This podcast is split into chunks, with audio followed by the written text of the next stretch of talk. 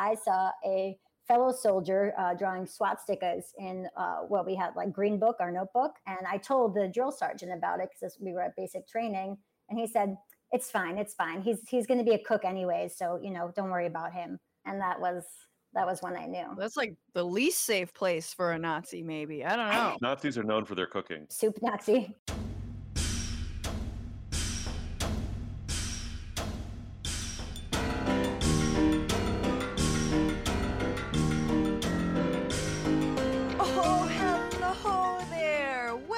everybody, to the Bitchuation Room podcast live stream.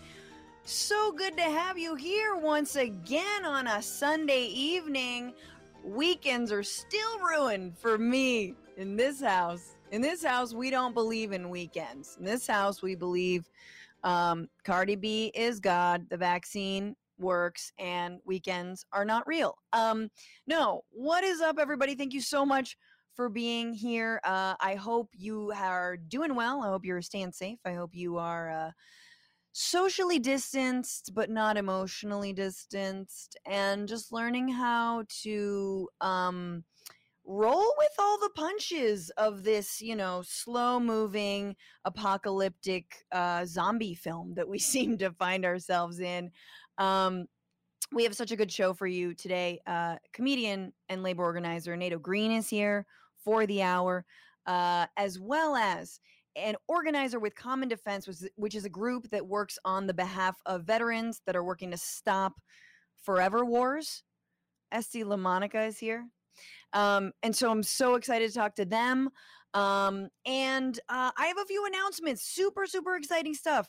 Um, one is that I hope you all listen to the bonus episode, the interview that I did with Ioan Grillo, who is a journalist who writes all about the drug war uh, throughout Central America, Latin America, and the Caribbean, and um, just has a book out about. Um, the massive amounts of of guns that flow into the southern through the southern border from the United States and gun manufacturers into uh, Central and South America, um, and just breaking, um, the country of Mexico decided to sue a gun manufacturer in Chicago over specifically that trafficking, over the fact that all of those guns are leading to a massive amounts of violence. In the same way that survivors and family and friends of people who have been killed by gun violence in the United States, whether in mass shootings or elsewise, are also taking it upon themselves to sue gun manufacturers. So that was an amazing interview. I hope you guys listened to it. Um, for those who are patrons, you guys got early access to those episodes, and that will continue to happen as we do more bonus episodes. Uh, for all the patrons, you get early access, you can get live access, and I look forward to your questions live. And speaking of live and very safe COVID things, um, we're going to be doing a live show of the Bitchuation Room in Portland on Thursday, September 2nd, which is the Thursday before Labor Day weekend. Um, so if you're in Portland or the Seattle, Portland, Pacific Northwest area, hey, why don't you come on out? Why don't you come out? Uh, it's on September 2nd, 8 p.m. at the Alberta Abbey, which I believe is a venue. Um, I think it is a venue. It is indoors. We're tech checking Vax cards. We're going to be very, very safe. We're going to encourage mask wearing. It'll be myself, Mr. Matt Lieb is going to be with me, as well as uh, a local Portland BLM activist um, and an editor of, of a hip hop magazine up there. Max Smith is going to be joining us. So definitely stay tuned for ticket links. I don't have it yet, but it's coming out. Whatevs. Um, and guys, if you're here on YouTube, make sure to press that like button right now, right now, and ring the bell. Or when you ring the bell, it let you know when I go live. That's what happens. And only a few of you have rung that bell. So ring it right now. And if you're on Twitch, sup? Good to see you. Thank you so much for being here. And uh, thank you all for being a sponsor of this show. Like I said, I don't have any bizarre tinctures or beet juices that claim COVID antibodies um, to sponsor this podcast. Okay. I don't have any bizarre granola company made in, I don't know, the uh, where like Vermont, probably Vermont. I don't know.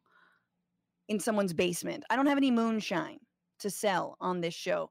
This show is supported by you all, and for that, you get extra content. You get access to merchandise, which, yes, again, is coming, forthcoming. I will have a big announcement very, very, very soon. And so I want to thank everybody who's been a patron. And if you're not a patron, you can always donate TBR live on Venmo, Venmo. I can't speak. TBR live on Cash App. Uh, so for y'all out there, this is the fart song. Thank you so much to all of the new patrons.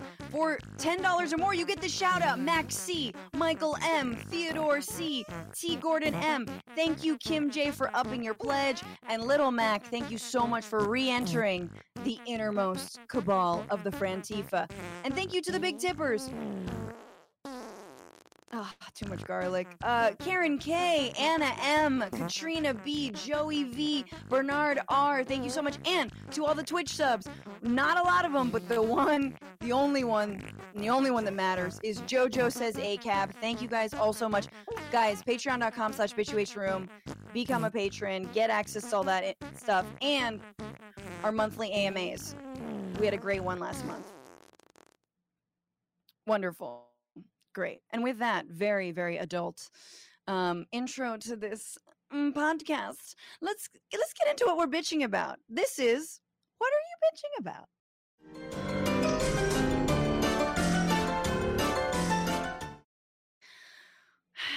I did not know what I was going to bitch about today.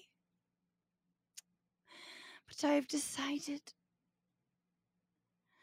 that all of you fucking capitalist pigs deserve to die in a fire of your own making.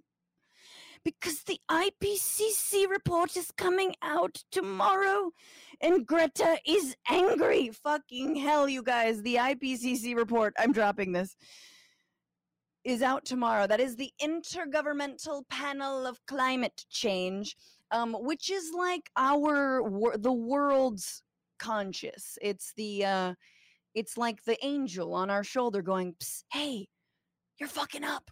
And it's about 230 scientists. Um, they are they put out reports every seven years, and they sort of give us updates, uh, you know, on like uh, the apocalypse and how quickly it is approaching. And um, look, I know people are waiting for the Kanye West album to drop. I know people are waiting for Lil Nas X's album to drop. I'm waiting on Cardi's new album to drop.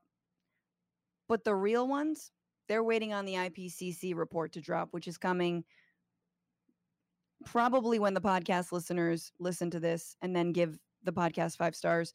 It's coming on Monday.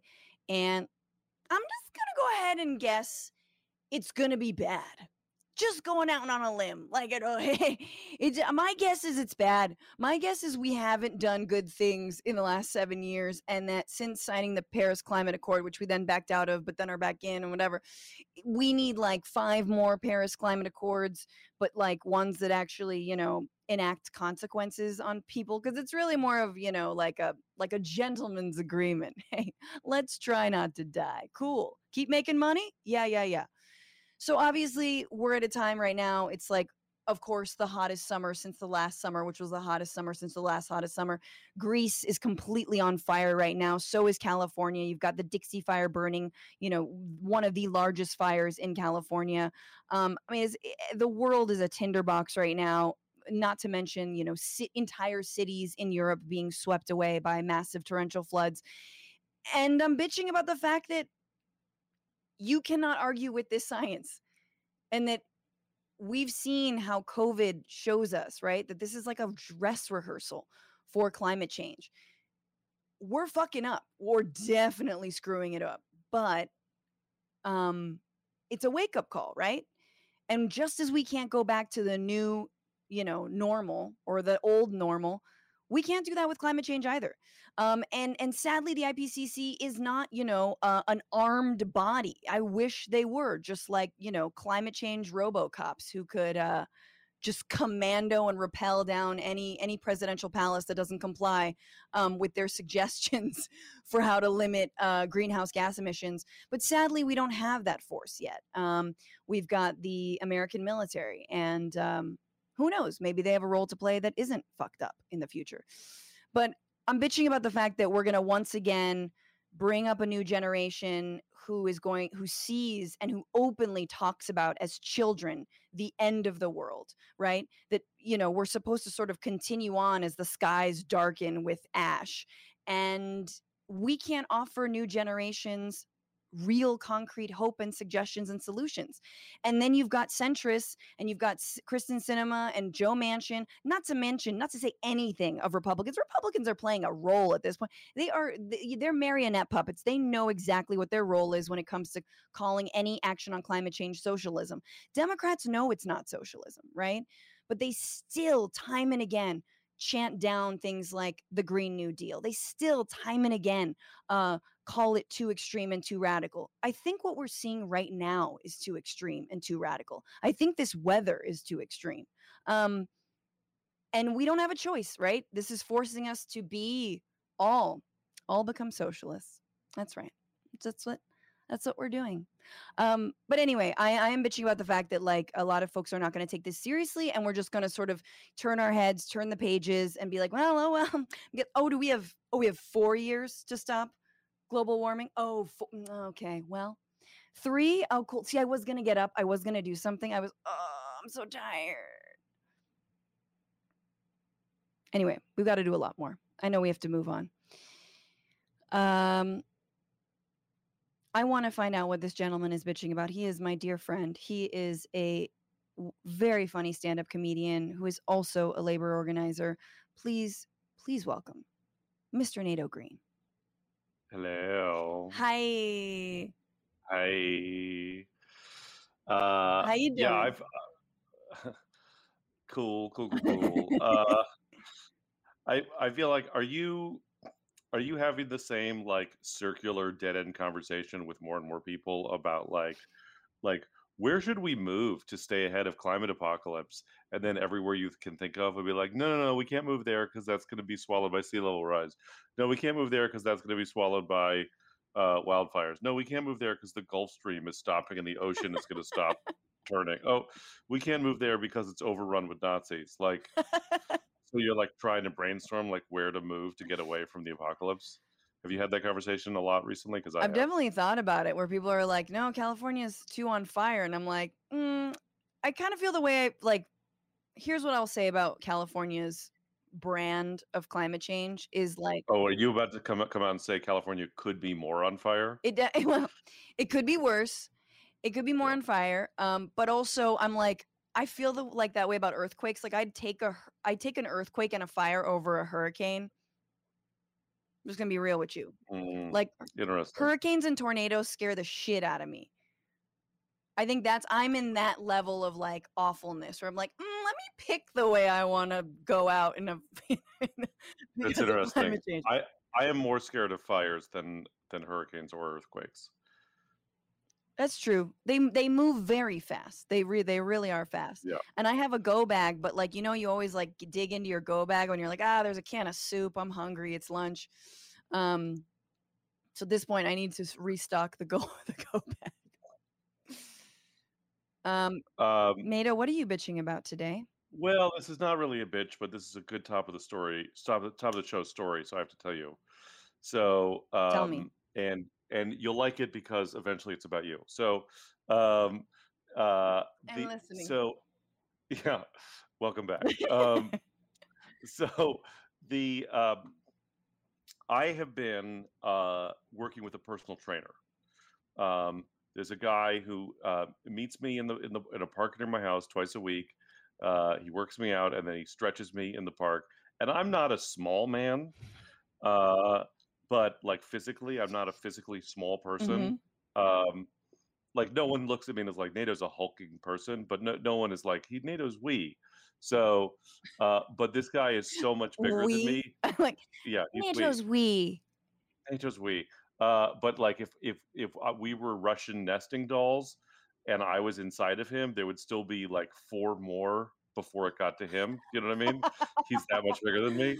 Damn. Um, he's real big. Um, and so we like we work out in the park, and then he stretches me. Mm. And so at first I was like, stretch, like self conscious about being stretched.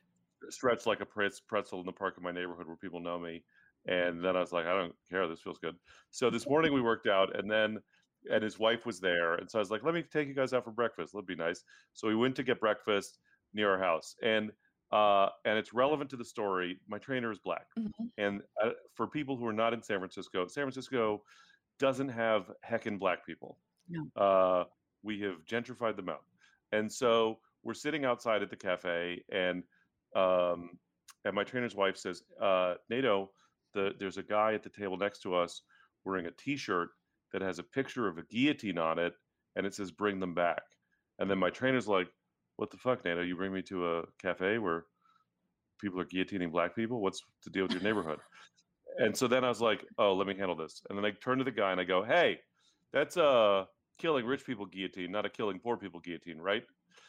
And the guy goes, "Yeah, we're good." um, and then my trainer's like, "Okay, cool. That's thank you." And then the guy goes, "Hey, are you Nato?" And I said, "Yeah, yes." And he goes, "I recognize your voice from the Bitchuation Room." That's amazing. Well, uh, shout out to so Guillotine Man. shout out to Derek, Guillotine Man. Yeah. What's up, Derek? Good to see you today. You're very handsome.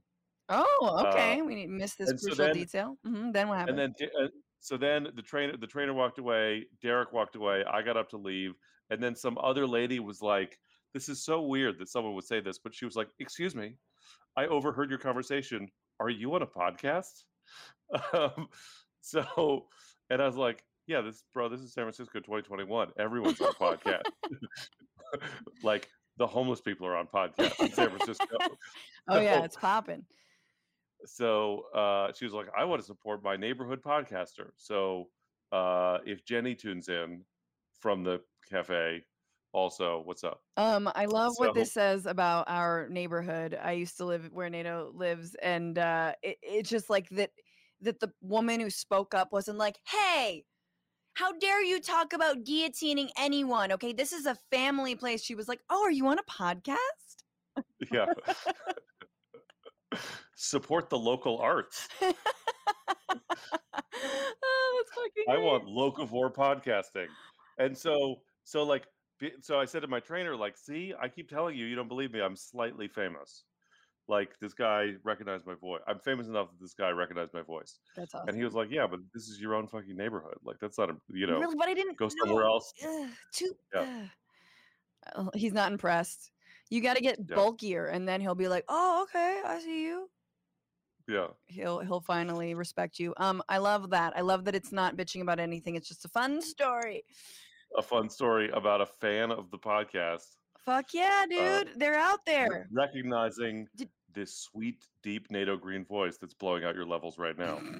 um, don't ever want to hear that phraseology again. But a question for you: Did you ask him about the fart song? Do you were you like you into the fart song? You not into the fart song? You know, it's very it divides a lot of people.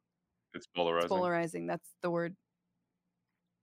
Uh, no, I didn't ask Okay, the front song. next time ask him. Um, this is actually really funny. I'm sorry, we we have to move on, but uh, the fart song was was criticized by a mother, I believe, who then apologized for criticizing it. She was like, "I'm sorry, I was just handling shit all day, like literal shit of with my children. There was poo on the Mhm. ground, there was poo in the diapers, there was poo everywhere. I was cleaning lots of poo, just poo everywhere all the time. And then I heard the fart song and I couldn't take it anymore. And I was like, girl, like I don't know what that's like, but I also like I hear you, you know, like if there's a reason to not want to hear farts. And then did you like immediately run out and get your tubes tied? Yeah, yes, immediately. Immediately. I want I want to I can't I want a little Greta Thunberg baby, but I also don't want a Greta Thunberg. She'd be like, "How dare you bring me into this world? Fuck you."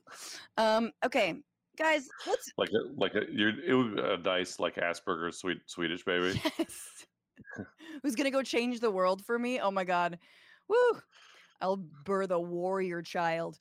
Um, let's get into the week. A lot of things happened this week. Um, after sleeping on the U.S. Capitol steps for three nights, Representative Cori Bush and supporters successfully pushed the Biden administration to extend the eviction moratorium two months, at which point she'll be leading a landless people's army to occupy the same steps. Nina Turner lost the Ohio Democratic primary race by 4,246 votes. And yet, please, centrists, go on about how it's a referendum on progressive politics. Joe Rogan suggested that the COVID vaccine causes Delta variant to his 11 million listeners. The Dixie virus become the second largest wildfire in California history. Some people are taking anti-parasitic meds for farm animals or horse paste to ward off COVID because hydroxychloroquine is like so last year. And OJ Simpson is switching it up and helping people al- people stay alive uh, by encouraging them to get vaccinated, which is really going to convince that vaccine hesitant, acquitted murderer demographic uh, whose numbers have been honestly really lagging. Uh, for everything else, this is the week where. What was that, Nino? I was going to say the OJ thing was going to be helpful for the true crime enthusiasts. yes. And you know, if you want to administer a vaccine, you need to have a glove on. So this is true. Uh, I was trying to do a little bit of a like, if COVID don't quit, you must inject it. It wasn't really working. It wasn't, wasn't happening. wasn't happening clearly. Yeah. Let's get into it. So this was the week where New York Attorney General Letitia James presented the findings of an independent report revealing that Governor Andrew Cuomo sexually harassed 11 women. This is what she had to say. The independence investigation found that Governor Cuomo sexually harassed multiple women, many of whom were young women, by engaging in unwanted groping, kisses, hugging, and by making inappropriate comments. Further, the governor and his senior team took actions to retaliate against at least one former employee for coming forward with her story. Okay. Very, very compelling. I do want to say that th- there was a Attorney General James is um strangely sultry. Like there's a sultriness in that presentation that was like a little off-putting. Oh, I'm not gonna. It was like kisses, and I was like, okay, okay. Uh, I, tell me more. Yeah. Wow. Ooh. Um. It, obviously, it's not funny. It's not funny. She, she puts she puts the dick in indictment. God.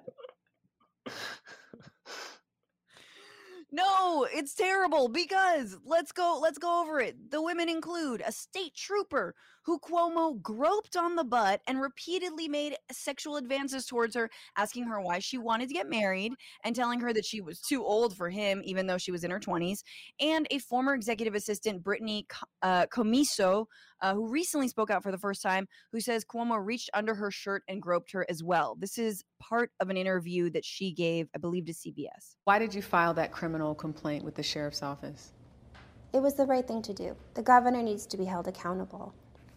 And just so I'm clear again, mm-hmm. being held accountable to you mm-hmm. means seeing the governor charged with a crime. What he did to me was a crime. He broke the law. Yeah. So Cuomo is now facing calls for resignation once again and an impeachment by his uh, own uh, assembly, state assembly. So they're gathering, they're they're giving him basically till August 13th to present any findings that he has, anything that would, you know, attest to him not doing the harassment and the assault that he did. But he's he's got a little bit of that already. He's clearly called many pieces of evidence from his own history and presented them in a just a full-throated uh, embrace. Are you are you going to show the video? I'm so excited gonna, to see the video. Again. I'm going to show the video. Uh, a full-throated uh, "It wasn't me" um, slideshow uh, that he that he. Speaking of OJ, it's called "If I Did It." Very yes, exactly um, that he aired uh, right after Letitia James uh, presented the, those findings. I do kiss people on the forehead. I do kiss people on the cheek. I do kiss people on the hand. I do embrace people. I do hug people, men and women. I do on occasion say, Ciao Bella. On occasion, I do slip and say sweetheart or darling or honey. I do banter with people. I do tell jokes, some better than others. I am the same person in public as I am in private. You have seen me do it on TV through all my briefings and for 40 years before that. I try to put people at ease. I try to make them smile. I try to connect with them. And I try to show my appreciation and my friendship.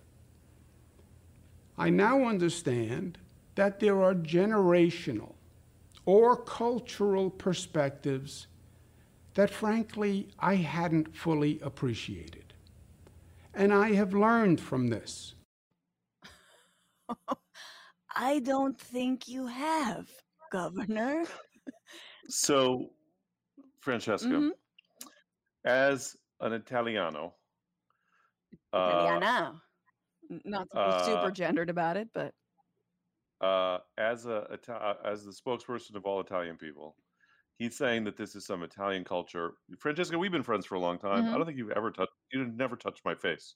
Mm. Mm, uh, probably not. I don't. I don't. Um. No, I haven't. I've definitely. I, when I greet you, I do about? greet. I grew up your buttocks. Do we know? It's my way of saying ciao, bello. You know, I do the. But like You we just ass- grow up my buttocks. we just assume that Yeah. was my culture. that was a cultural thing. Yeah, yeah. Um. right. yeah, he's referring to being Italian when he says cultural, which is so embarrassing. And yes, as an Italian, that is embarrassing. Um, you know, hashtag not all Italians, but also hashtag a lot of Italians. Like, I'm not gonna be like, let's just be real. Some of them cross the line, some of them cross the line. But I do feel like it, this is an affront to the only pandemic Italian zaddy that lives and exists. There is only one, and his name is Antonio Fauci. Cazzo. Antonio. Cuomo. Cuomo doesn't have anything next to Antonio Fauci. And Fauci would never do that. No, okay. But I love the laundry list. Can we just be real? So during this whole slideshow where he's kissing all these people, he's touching all these people, And the, and they all look sad to be getting touched by him. Like like the, th- th- there are they're not into there's it. a lot of wincing and a lot of yeah. but it's always he's like i kiss people on the hand i kiss them on the cheek i kiss them on the nipples like you know like that like the next thing i kiss black people white people old people young people. I kiss kikes. Uh, as long as they're attractive to me i will kiss them like like it's he's the listing is so wrong it's so wrong um anyway uh you know he just l- really leaned into this narrative. It was like oh i know what we're gonna do. We're just gonna go with it bro. We're just gonna yeah this is you.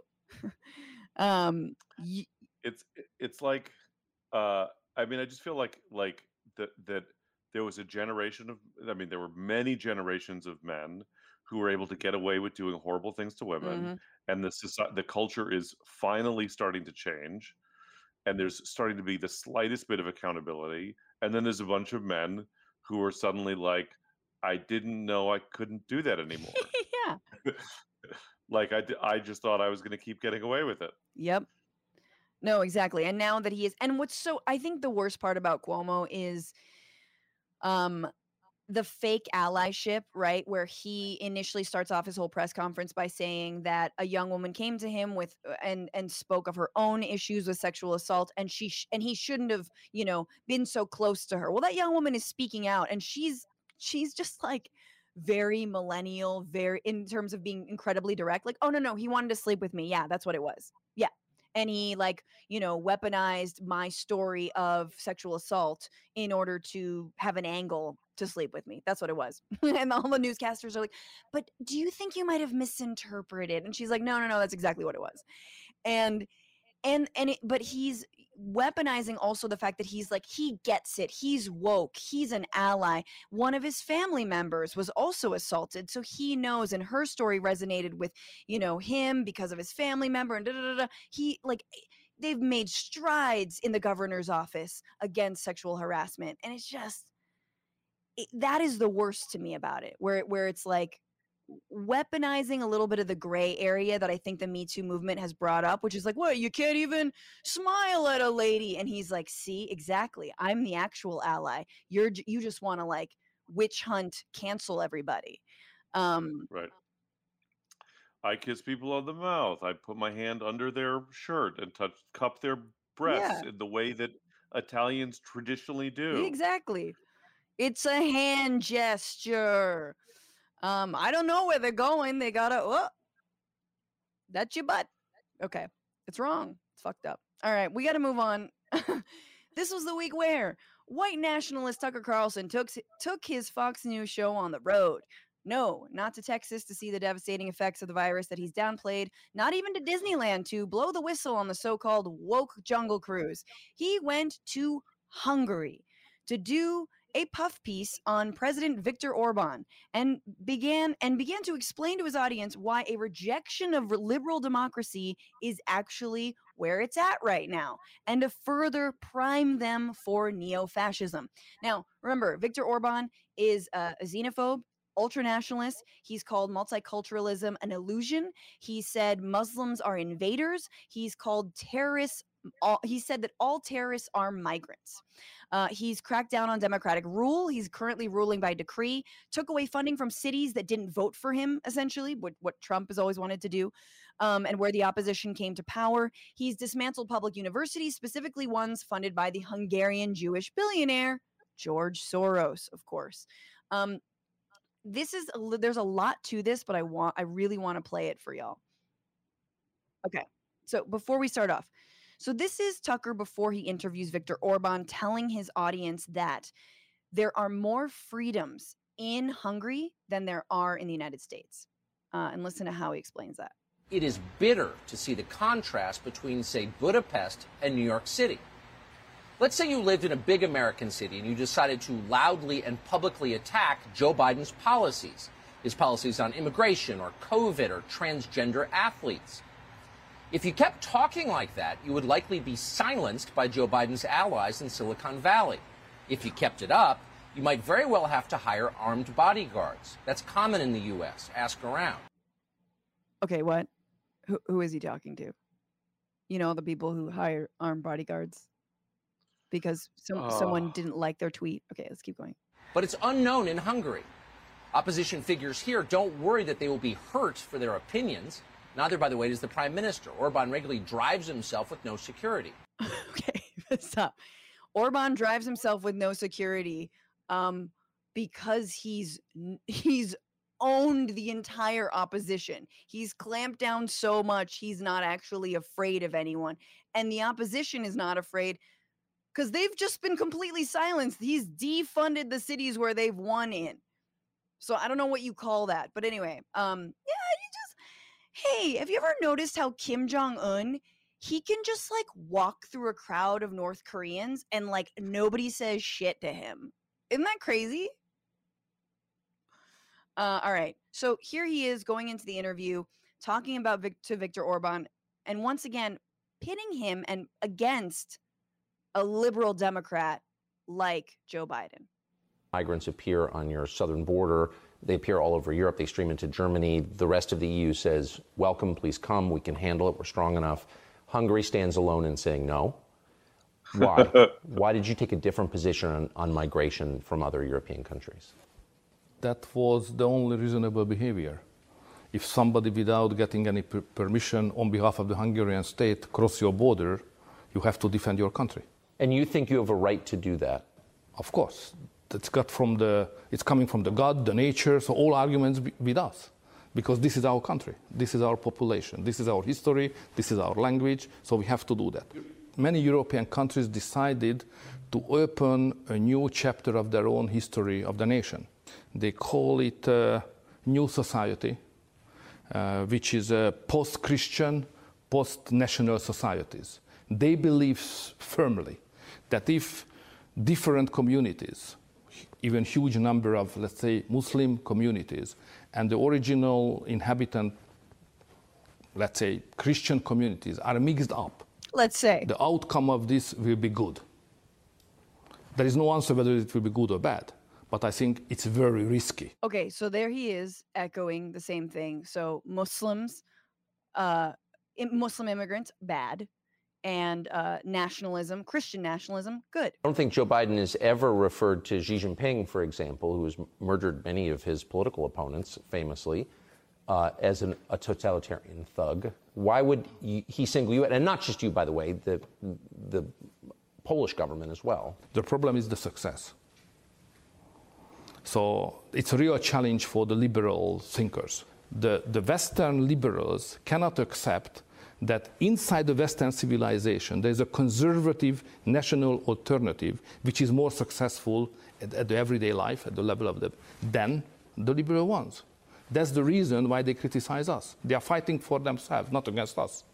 But we are an example that somebody or a country which is based on traditional values, on national identity, uh, based on uh, tradition of Christianity, could be successful or sometimes even more successful than a leftist liberal government. No wonder they don't want you to hear what he says. You don't have to watch your country collapse. You don't have to have leaders who hate the population or divide their own people against each other, who make the country worse, who open the borders, who increase crime, who encourage people to live on the sidewalk and do drugs. That's the best part.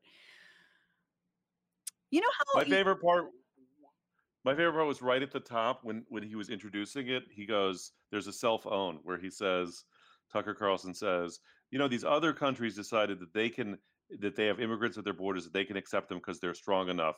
Hungary, you're not strong enough. You decided to do something different because you're not strong enough to accept immigrants. Tell us about that.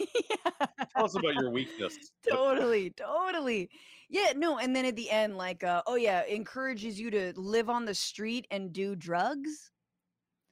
Yo, man, Biden's never handed me a J, and for that, I'm mad, actually. And yeah, you should only do drugs in your suite on Daytona Beach. Uh huh. Off the ass of a hooker and, excuse me, sex worker. But no, okay, let's just appreciate how utterly evil it is to prime the Fox News audience to laud a dictator, a, an author like an authoritarian, but more so a xenophobe, a racist, um, a Christian nationalist like Viktor Orban.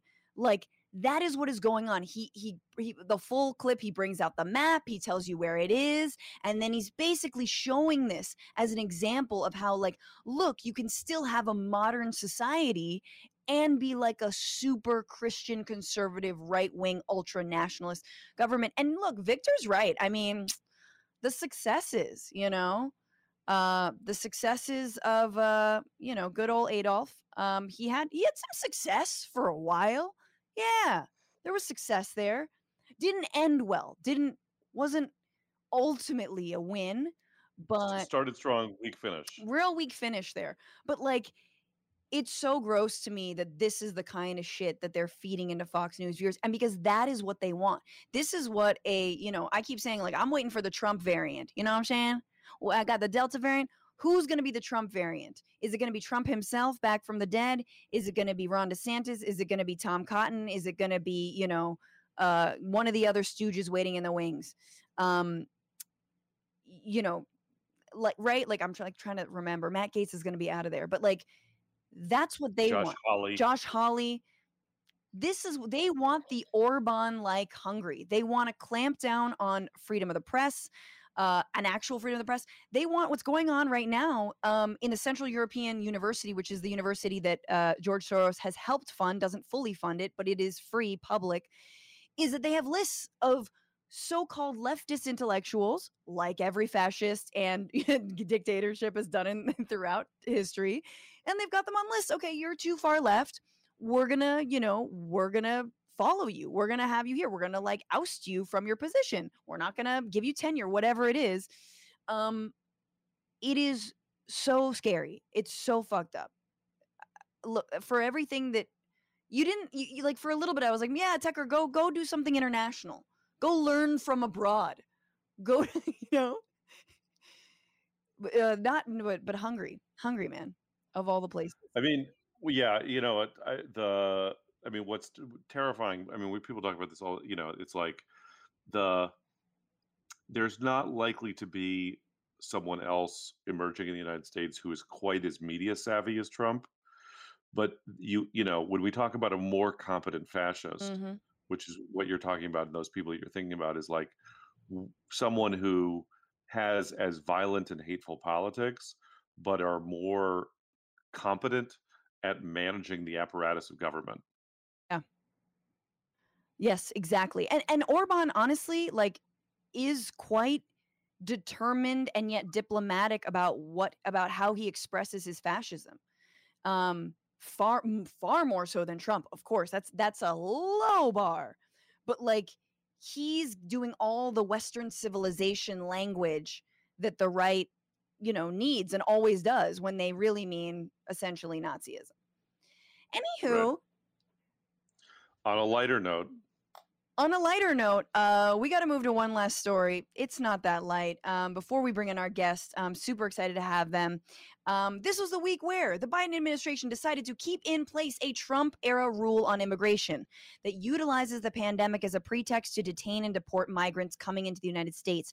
The majority of those deported under the ruling are those seeking refuge from violence in Central America, but also uh, from Haiti. Um, a lot of Haitian immigrants have been deported back to that whatever that situation is there. Um, and let me just say, you know what brings COVID if you're concerned about immigrants in a pandemic? Um, putting them all together in a prison. That will ensure COVID. Uh, and in fact, many detention centers have been hit by COVID. Um, but I just wanted to show you the rise in detentions.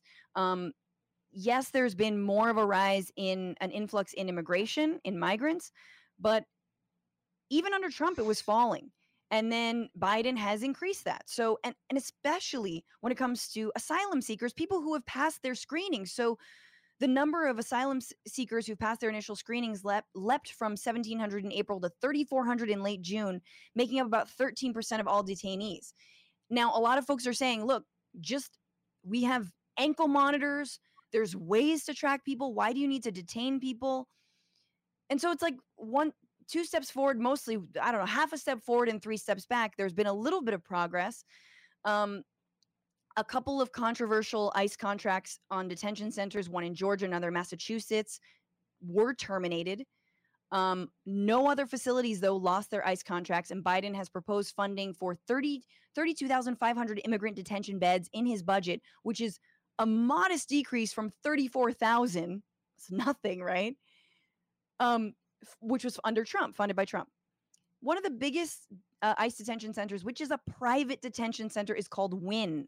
Uh, and that is in Louisiana. Southern Poverty Law Center in June called on the Biden administration to cancel its contract, citing abuse, medical neglect, racism, and other mistreatment of the facility, which is tucked in a dense forest in rural, rural Louisiana and ringed by barbed wire. I can speak. Um,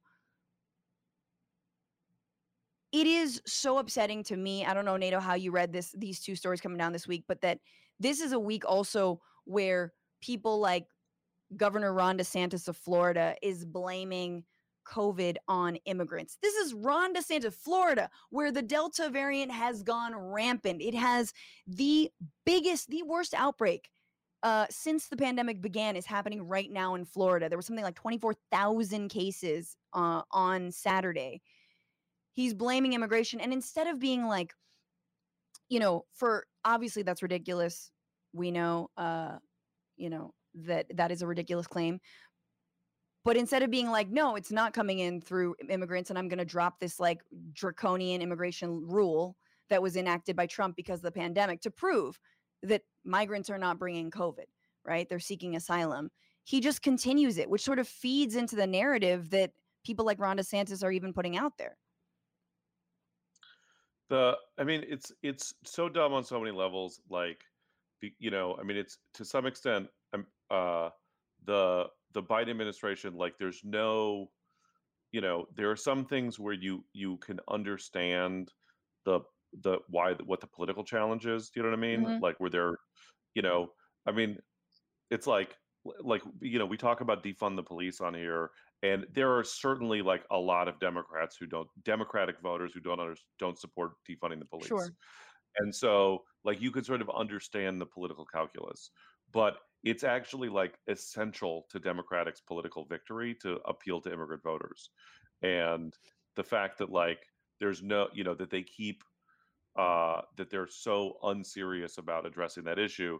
And then i don't know if you followed it on if you watched it on twitter this week but like when you know when these stories were coming out about biden's detention policies the the replies to those stories to associated press were like don't be so you know all these liberals you know the like pussy hat type people you know yas queen uh uh et cetera hashtag the resistance who you know for years with trump were like this is not who we are. America doesn't put people in cages now that biden is doing it are back to you know well give him if he's only been in six months he can only move so quickly on so many things and it's really hard and what's he supposed to do and like the level of apology by liberals or just like lack of interest Yeah. you know like like you and I both know immigrant rights activists who spent years under Obama raising the alarm about these kinds of human rights abuses going in on in these det- det- detention facilities Mhm. and then like all you know a bunch of like a lot of liberals sort of discovered it when Trump was doing got outraged and then are back to being like not caring about immigrants at all it's so cynical So cynical. And, and like, look, yes, are families detained now instead of children without their parents? Yeah. It's called family detention. And it's almost, it's not nearly as bad, but it's close to as bad. It's still awful. It's still detaining people with young children and kids who are spending, you know, months or years of their lives in these places. And again, like, uh, the, it is it is proven, right? These folks are not dangerous. They are not criminals. They are seeking refuge. They have their asylum claims. It's on y'all. It's on the backed up asylum system and the court system. It's on the lack of resources going into that. We pour more into, you know, drones to follow migrants as they cross the border. Um, yeah. A- and also like I'm sorry. I, I'm just. I, I. I. We need to move on. But it's. It is incredibly frustrating because there are so many other ways, and it's documented that this is. This is a commu- community that does not pose a threat to anybody. They are on fleeing violence, in fact, and that yeah, if it's an ankle bracelet, if it's a num, if it's check-ins, if it's appointments, you know, ankle bracelet still feels very inhuman to me. Um, but there are other ways, and actually, it is proven that those folks, because they are seeking asylum, do show up to their appointments do because they do want to long term be safe. They don't want to be under threat of deportation. They do want to live here join families have a job et cetera et cetera et cetera. So yeah. Look if if the government wants to track them they don't need ankle bracelets. They just need to give them iphones. Yeah exactly. Like the rest of us. Just kidding we love you. Um mr the government. Mr. Tim Cook and the government. I'm a good person. Okay.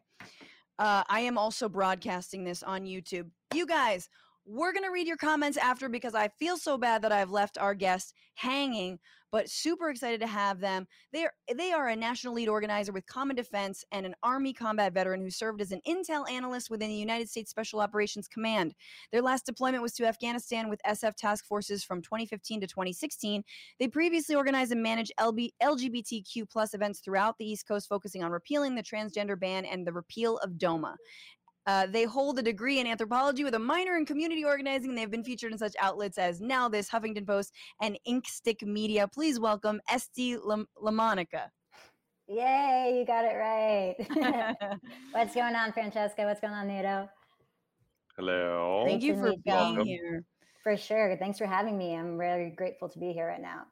Yeah, it's uh I I guess I wanted to ask you about your organization Common Defense. Um w- what is it? Like what I think that you guys are a different kind of veterans organization that what it do what it do though? what it do though Well, it do a lot of stuff, you know, but uh, you know, we are the largest grassroots progressive uh, veteran membership organization in the nation, uh, which differs from a lot of other other organizations because they don't have uh, such a vast and supportive membership as we do. And I'm sure some of them are are hitting up the comments right now saying the exact same thing. Uh, we started in 2016 as Vets Against Trump. uh, three of our amazing co-founders, Alex Perry and Jose Vasquez, who sends his regards to you, Francesca. Um, you know, uh, started outside in New York City, protesting outside the Trump Tower, and grew it into this incredible organization that we have today. Uh, we work on, you know, various campaigns like ending the forever war.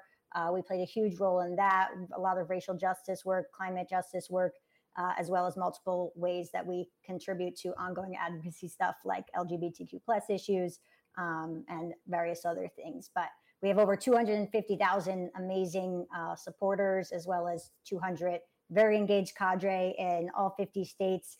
And you know, we're here and we're doing work, and we're putting you know the veteran narrative out there in spaces where uh, it's either missing or it's uh, a little bit different than than let's say our, our progressive agenda has and we're here to reclaim you know the veteran voice hell yeah i mean it must have been uh, incredibly uh, intense and frightening to be serving in the military uh, when Trump became president and when he announced his ban on trans people serving in the military.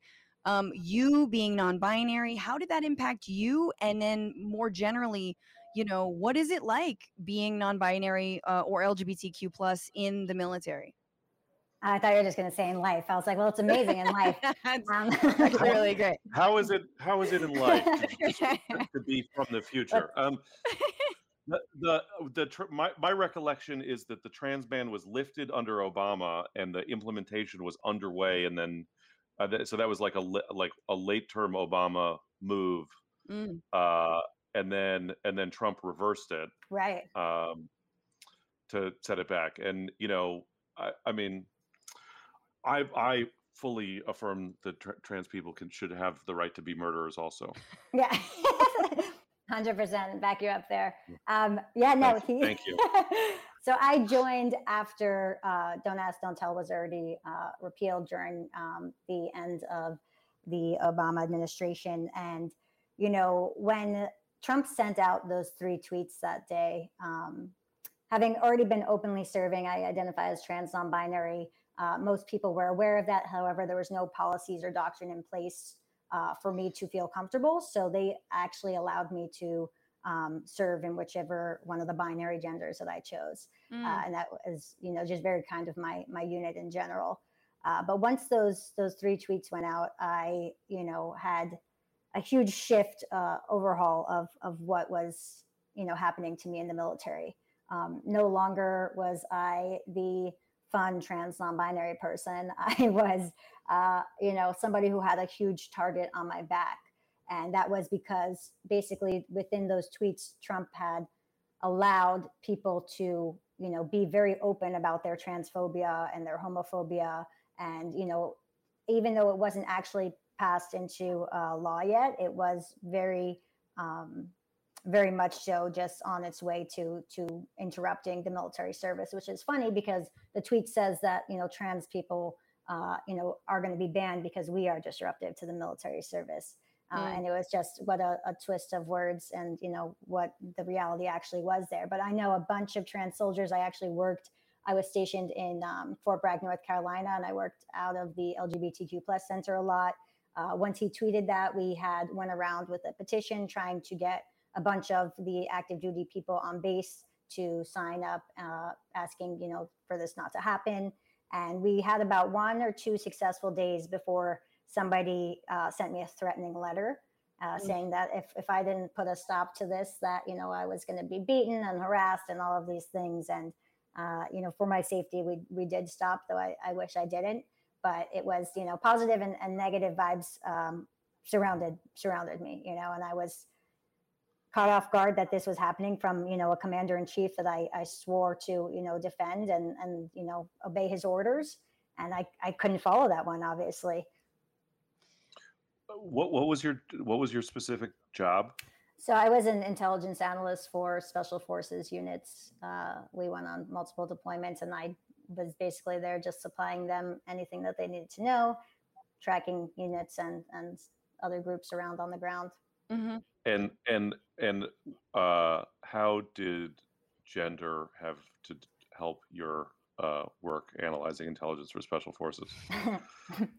My gender really helped me. Um, they say the best intel analysts are trans non-binary people. Uh, I've always I've always heard that. yeah, yeah. So it's like I think it's definition actually. Um, no, Yeah. it's you know I was I have always been somebody who has moved up. Beer before liquor, never sicker. Yeah. Trans non-binary intelligence analyst, hella good. yeah, for sure. I've always like moved up fast within uh, you know my my roles throughout my lifetime and and within the military it was the same and people trusted me. I was a good soldier. I actually went to a school where you become a sergeant and for the first time ever in that school I won every single award and I you know swept the floor and and people were always amazed by me and you know saw how good of a leader I was and how much I you know uh, you know was a just a, a great soldier overall and deploying overseas none of that changed. You know my battle buddies my people i deployed with could look to you know both both sides of them. And if i was next to them just trust that i was going to be able to get the job done. Um, and you know that i was not trying to disrupt anything except with maybe some like fun songs and funner colors than our born camo. But I want I wanted to ask you obviously Common Defense being a progressive veterans organization that does call out and work against, you know, endless war. Um, you know, how do you square that in terms of um, you know, being against a lot of US foreign policy and a lot of what the military has come to represent. Let's be real with a lot with with the endless war ever since 9/11 and before.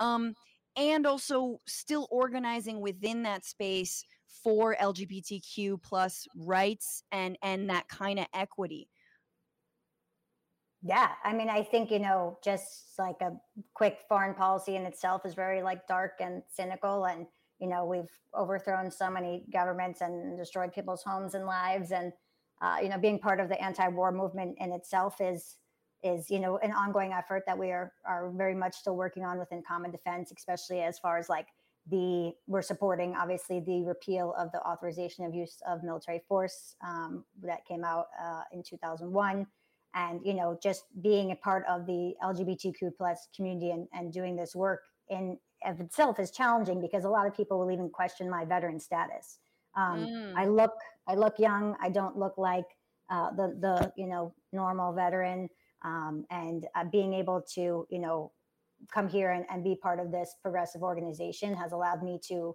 find my space in the veterans world. I, I denounced my vet status when I got out of the military. I had wanted nothing to do with politics. Um, and it wasn't until I found common defense that I, I finally found my home.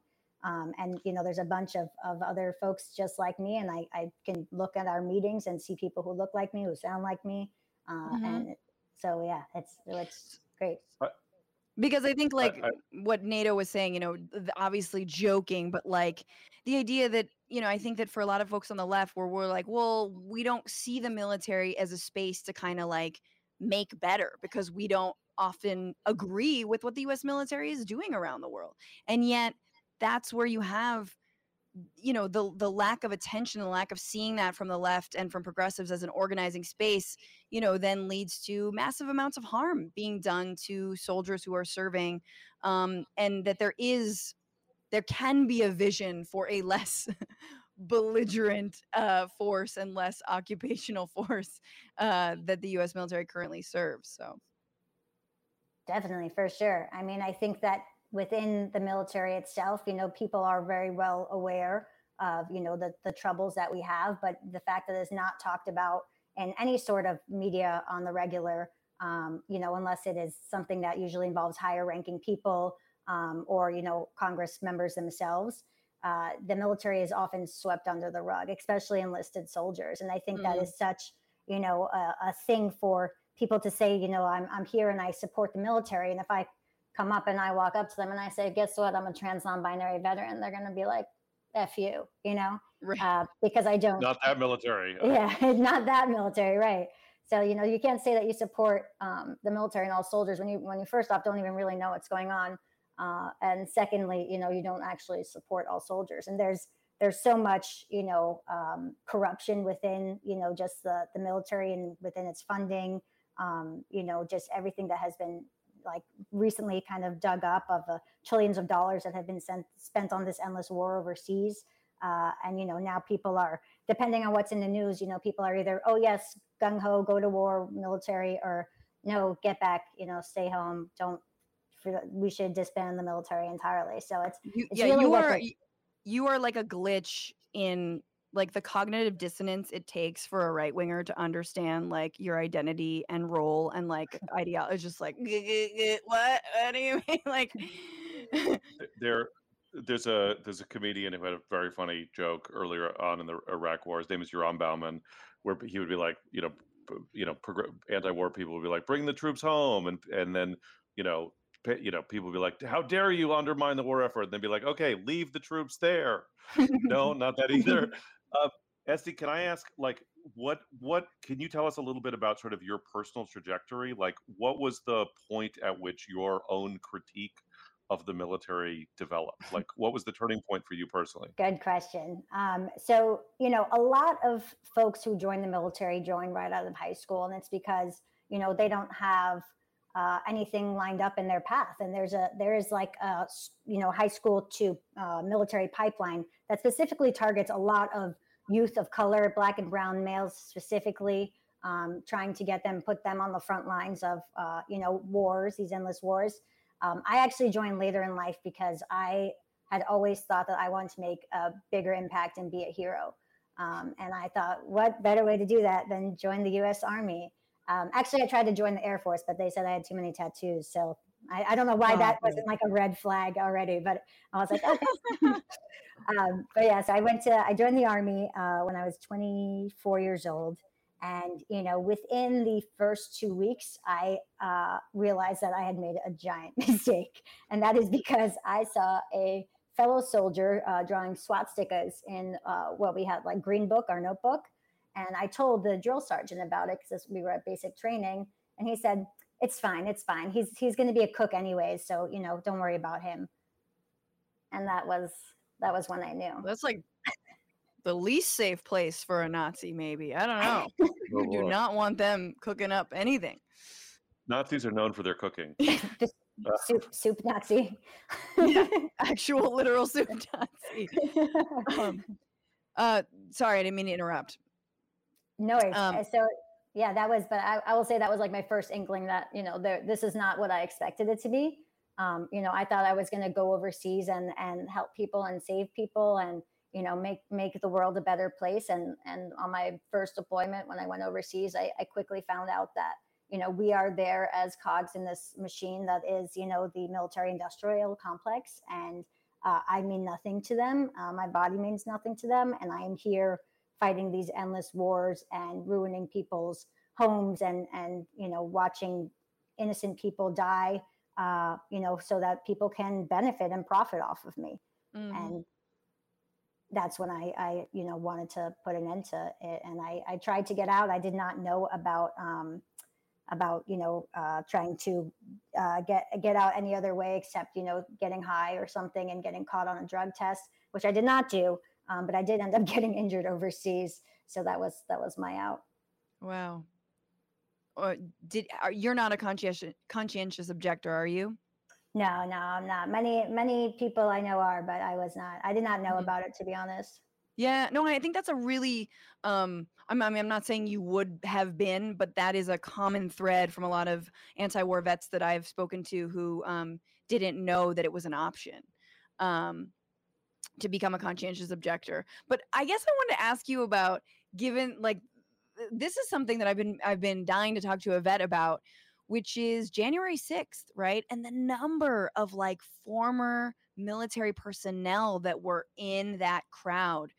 Um and in the insurrection, you know, storming the Capitol. How did that did that make sense to you? Was it weird to you? Is it was it an outgrowth of some of the divisions you already saw kind of forming, you know, i- i- you know, among rank and file when you were when you were serving? Um, yeah, yeah. I mean, I don't, I wouldn't say it was weird or surprised by any means. I, I think I saw it within the military too that, you know, Was was the Nazi cook there? Yeah. I haven't been able to identify him yet, but I'm looking. Um, Yeah, but this is like a prime example of the extremism, you know, within the military. And I think it's one in 10, or maybe it's like one in five now of those charged have been identified as veterans uh, or having military ties. And, you know, wow. some of us take our, our combat and wartime training and, you know, leave it behind when we get out of the military. Uh, and I guess some of us use it to storm the Capitol and threaten elected officials. I'm not really sure, you know, what exactly was going through all of their minds but i am i am not surprised. And i think that you know people who use their war tactics and trainings to um, you know attack anywhere on on this country that they swore to defend uh, are just not patriots. I wouldn't say that they are you know they represent any sort of veteran identity that me and you know the thousands of other vets i know represent. Uh, we have our you know values that we all knew. We had our oath that we all took and that is not reflective of of veterans, I would say, in my opinion. These people were extremists, they were terrorists. Um, so, you know, a lot of times people, I mean, what's, it's like a lot of us don't have any connection to the military. And a lot of us see foreign policy as something that that happens to somebody else, and so like, you know, it's like maybe you feel bad about it, or mostly you try to think about it. And so, could you talk some about like why the military and American foreign policy is a domestic concern uh, that people who have no personal connection to the military should care about? Yeah, I mean, first off, uh, I'll just start with funding in general. That like oh, the amount of funding that goes into the military of itself that could be used for other things such as infrastructure here uh, in the United States, or you know, people who are struggling to pay rent right now and and eat during this national pandemic, uh, kids who can't afford to go to college um, you know there's a there's a huge um, push for for more you know foreign policy work that doesn't necessarily need to happen um, and a huge amount of funding that goes into it that should be going elsewhere.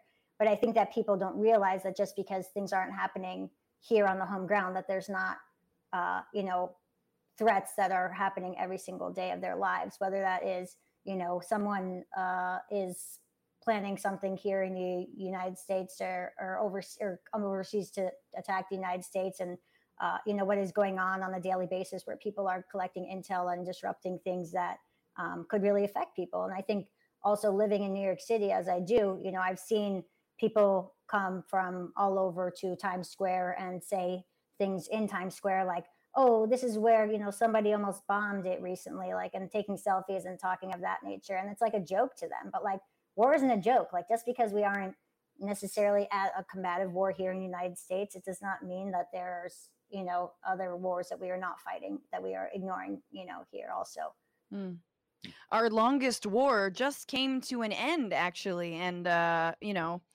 Uh, I have a lot of thoughts on that, but I know you did serve in Afghanistan, um, and I just wanted to get your thoughts on the the wind down and the finally the the exit of troops from that country um, and what you what Common Defense is calling on for the Biden administration to do? Um, maybe you mentioned the AUMF or DOMA. The AUMF. Not DOMA. Uh, DOMA is don't. What's DOMA again? Do- Defense, Defense of Marriage Defense Act. of Marriage Act. Oh, I was like DOMA. They're still calling, yeah. I was like, still defending. I don't know why I confused that with the military thing. Forget what I just said. You're confusing DOMA and DADIT. Yeah, and da- uh, and DARPA. DARPA, yeah something. No, no it's not. It's, it's not anything. It was umph. It was the umph that I was wondering yeah. about. But I yeah, tell me about. I haven't heard. I haven't heard of DARPA, but I like it. Um, we're all for it, whatever it is. Um, DARPA's no. scary. um, that's like where the robots wasn't, are like, you know, like the next I, country we invade and occupy is going to be done all by those dancing robots, and they're going to be like, isn't wasn't DARPA some plot point in the Americans? Wasn't it like some Soviet software that they were used studying? Well, no, DARPA, that? I don't know the acronym stands for, but it is a special unit of intelligence, military intelligence, like the cutting, cutting edge of of new technology used for war. Oh. Um, yeah, that's what DARPA. Sorry, sorry, Esti, we got to. But no, it's okay. I like but the robot, like yeah, Space Force. Um, Space, for know. sure yeah so you know i i the last time i was there was 2016 i cannot tell you how excited not only that i have been to work with common defense to help end this forever war but that it is actually very close to an end now. I think the new estimate is by august 31st all us troops will be uh, off the ground there. Uh, besides, you know, supporting the repeal of the AUMF and, you know, having Congress or helping Congress, uh, you know, reclaim their constitutional authority to conduct oversight of U.S. foreign policy um, and, you know, independently debate whether to use military force, I think is like a huge next step that we support. But we also um, are hoping to get all of the interpreters evacuated as quickly as possible. Right. Last week, I think the first round of uh, Afghan interpreters came home, and I think it was, or came to the US, and I think it was less than 1% of the total that they're expecting to bring over. Um, and, you know, they're expecting that they're going to be bringing folks over even after US troops have departed. And I just want to make sure that they are all safe and that they, you know, get here quickly and that we can all welcome them, you know, with, with open arms for what they have helped us do uh, overseas in this forever war and right. you know so that's that's kind of our our next step but yeah i personally i am going to feel so much relief uh, once everyone has has withdrawn from afghanistan the amount of just the entire costs of war the the things i've seen the people i've lost that too many of us have lost it's it's about long overdue that that we are pulling out there there's nothing more that we could achieve that we haven't already tried or already done um, yeah. So I'm very grateful that that this is finally happening, and Common Defense is responsible for it. There's a front page New York Times article we framed in our office that says, you know, binding Ananimba forever war using our language. So it's awesome. That is that's excellent. Um, Congratulations! It's sort of it's so dizzying to think about that. Like you know, you were talking about people enlisting out of high school, and that that means that there are people newly enlisted in the American military now who were born when Afghanistan, the war in Afghanistan began. Right. Yeah. I, I was in fifth grade, and I'm I'm from born and raised in New York City. I remember that smoke. I remember that day. I remember that feeling, and, and watching people run and scream, and and going to see the aftermaths of it. And never would I have thought that years later I'd be fighting in the same war. The same war, yeah, like, the same wrong war. Right. I mean, they were both wrong, Iraq and Afghanistan. Um, eh, I wanted to ask in you know just sort of final thoughts, big picture stuff, big picture, like um, in a dreamlike, futuristic, progressive utopia. Call it whatever you want. I would call it democratic socialism, whatever. What what do you imagine the US military looks like? What's the role? You know, let's say we divert money. Let's say we wind, you know, I mean, I'll, now I'm painting what I'm like. I, I, I like, but like. Start by describing the more fabulous uniforms. Yes. Yeah. Start by describing what color are we wearing? yeah. Depends on the season. We, you never know. Yeah. yeah. Um, but no, I, I agree with. Can you, can you have camouflage sequins? How does it work? Let's talk about it. No, that defeats the whole purpose, Nato. Ugh. this is yeah. See, this is a lack of education about the U.S. military. But no but no, I, I definitely, you know, uh, agree with uh, your your first sentiments. I think that you know the the military has this awesome opportunity. I mean, the DoD, um, you know, takes a huge part in humanitarian assistance and aid, and utilizing that as like the first and foremost um, reason for the military. Uh, I think going into anywhere thinking that you know this is this is for war, this is to fight in a war, uh, is already going in with the wrong mindset. Uh, mm. but that's just you know a, a, quick overview. And i think there's there's things that we can you know help with as far as like starving countries and natural disasters that occur that the us military would be uh, great for. Yeah. Um, but there's a lot that has to change you know the extremism the racism the sexism the homophobia you know all of the things that that go into what sadly the us military is today. I'm not proud to say i serve sometimes. I'm embarrassed because I know what you know it it is about, and I know what happens. And you see, you know, these articles coming up about uh, you know Vanessa Guillen and and everything that happened with um, you know around the MJIA, and it's just shocking to me that people still like that. That's already you know old news. People still aren't talking about it, but there's still mm-hmm. not a real fix. Um, so mm-hmm. we first and foremost, you know, we need to put policies in place and hold people accountable, no matter what rank they are, um, and you know get them out of the military the, those that need be and have more extensive background checks of those coming in because you know a lot of people do think that that the military is just a you know a, a war creating machine and and you know creating those those wartime soldiers and that's why they join and that's not why someone should join because that's not what we're about and that's not what we should be about Yeah. Absolutely. Um I don't know why my mind is going to like you guys are like the Jake Sullys of Avatar where you're like joining the resistance on Pandora. I'm just going to talk about the movie Avatar cuz I like it. And you don't want to colonize, you want to live in harmony and learn. I see it. I see that. um no, I am I've obviously as someone who's put politicized around you know Afghanistan and, and Iraq wars and and 9/11 I'm all about this and I think veterans are never listened to enough truly they're used as props.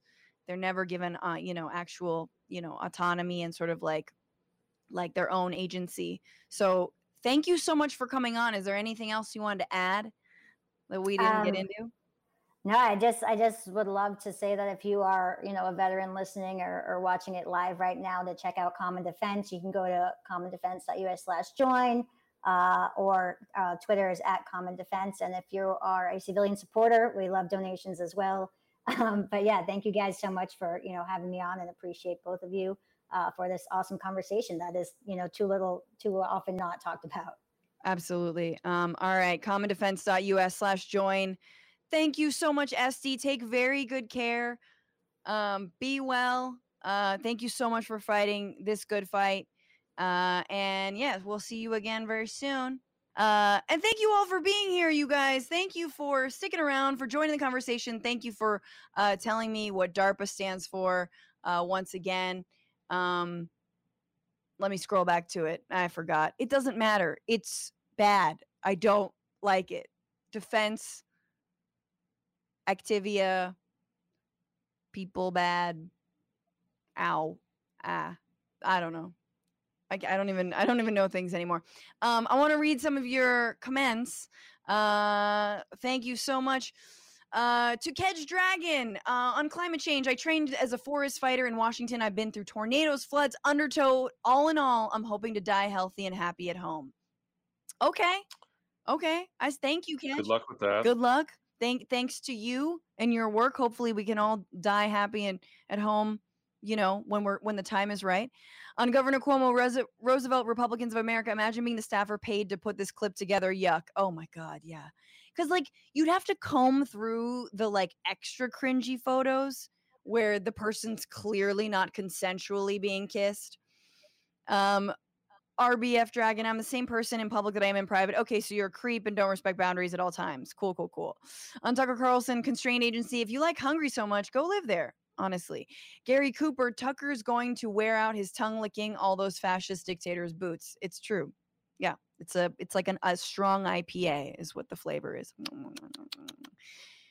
Todd Roy, thank you so much for all the work you do, Todd. Tucker is so smug and glib, he doesn't have many in person guests because they would slap him silly. Yeah, and it was funny to see him be the fluffer. Like it was funny to see him do the like, you know, whatever the the uh, just kind of like rolling out the red carpet. Um, on the Biden administration, Martingale. I'm from Guatemala. It's sad. It's a sad reality, but uh, the ICE detention centers are a better quality of life for some people than neighborhoods run by MS-13 or Barrio 18.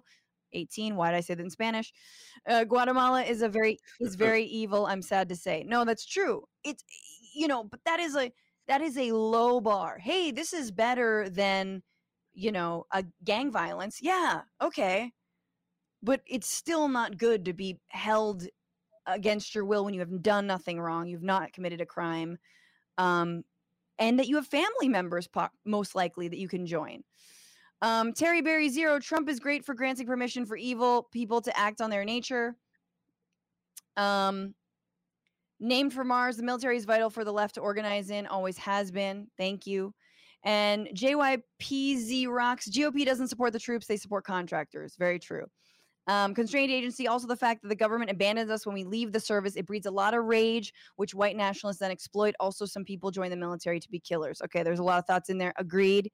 Um, also like the idea that homeless vets are is even a thing like that is even an idea that we that like often those two words and things go hand in hand is egregious it's an indictment of the entire military culture and this country in and of itself um you guys we have we have one more segment i think but i i i let I let Esti go and I wanted Esti to stay and I feel bad. But Nato, we can do this by ourselves. How, what do you say? Sure. Okay. We've got one final segment. I want everyone to play along. This is going to be great. We've got the Olympics that is currently going on. Uh, really fun events like trampoline. Why? Speed walking. Why? Uh, other weird water polo. I'm just going to keep it 100. I don't like water polo. I don't get it. It's dumb. Thank you. But if we were to be good at an Olympic sport, if we were to get a medal, so good at an Olympic sport that we would get a medal in it, not a current Olympic sport, but anything, any skill, what would it be? This is my Olympic medal. Okay. Um I once again feel bad we let our guests go, but what would your Olympic medal be in? I will go first. Nato. I think I would get the bronze. I would get the silver in countertop wiping. I'm very good at wiping countertops. I see spills, I wipe them up. I'm really good. A lot of people don't even notice those things. I'm very good at that. I would also, I think, get gold in what I want to say is kvetching, but it's like, is kvetching also fault finding? For me, I just, I'm like, hey, what's the problem? Re- really, it's bitching. I would just get gold in bitching. Whatever situation you're in, I will find your fucking flaws because that is the happy place that I live. Oh, you would get the gold in being critical. yes. Put Matt on. that he would beat me? No, I just I want to hear his his his take on that on that self assessment. Oh, he would 100% agree. Um, he Yeah. gets the gold in like worrying and like future tripping. He gets Uh-huh. that. I get the gold in being critical. I am once again uh very critical Virgo, very particular. Uh nothing is ever good enough, including myself. Uh final thing I would get uh, a gold in or maybe a silver in. I make my own eye cream. That's right, people. Ia girl makes her own DIY uh, vitamin E infused with coffee grounds and green tea eye cream that she got the recipe to because she looked up all the natural ingredients in the expensive eye creams that cost $180 that she was not going to buy and then ordered them all off, you know, some herb.com place and then mi- Summer summer suburb.com. some someherb.com and then Uh-huh. mix it all together in a little bain marie and uh it's great it's amazing it works on the puffy circles the wrinklies i'm so, so what at you're saying is that you're freebasing eye cream because you're cheap. yes Uh-huh. gold in eye uh, eye cream freebase All right. nato Napping. Golden napping. really how do you do Yeah. it how does it just come naturally to you do you have to prep Uh I am like I'm bad at long naps, uh, but I'm super good at like lying down for 15 minutes, closing my eyes, having one REM cycle, and then being ready to go. I literally did it. Do you remember right before the show where I texted you and I was like, "Hey, can I be on in 10 minutes?" yes I took a 6-minute nap. jesus i hate you i'm so jealous i am so jealous Uh, of that I was tired. I was like, I I just knew uh, that um, I was tired because I uh, uh, stayed up late last night watching Beverly Hills Cop on cable because it was on. strong okay Um, and then and then and then I was tired, and so I was like, I should I would like a nap right now. and a six minute nap damn Six minute you nap. actually got a rem Uh, you actually fell asleep in that time Yes, I felt rested, so that's good stuff. okay what else Uh, what else that am I super good at? Uh, uh, I'm um, uh, well. So my my so my wife would say I have a few useful skills: uh, copy editing, uh-huh um, good at good at uh, removing excess words from a text. Ooh. Um, I'm also good. I'm not particularly butch, but I'm good. I re- could remove a dead possum from the crawl space under our house, so I'm good at that. Dead possum removal needs to be an Yeah. Olympic sport. Like, oh, Yeah. he's really got him. Oh, and this He's one, really good. this Good form there. this one He- is entered in rigor mortis, and the head is fallen off. Okay, he's got to go back for the the, head. the carcass has exploded in his hands. he gripped too too hard, and the Yeah, carcass exploded. You know, you think you want to pull by the tail, but you actually don't. You've got to get don't. the torso. I think that's Yeah. where he went wrong. Yep. Gross.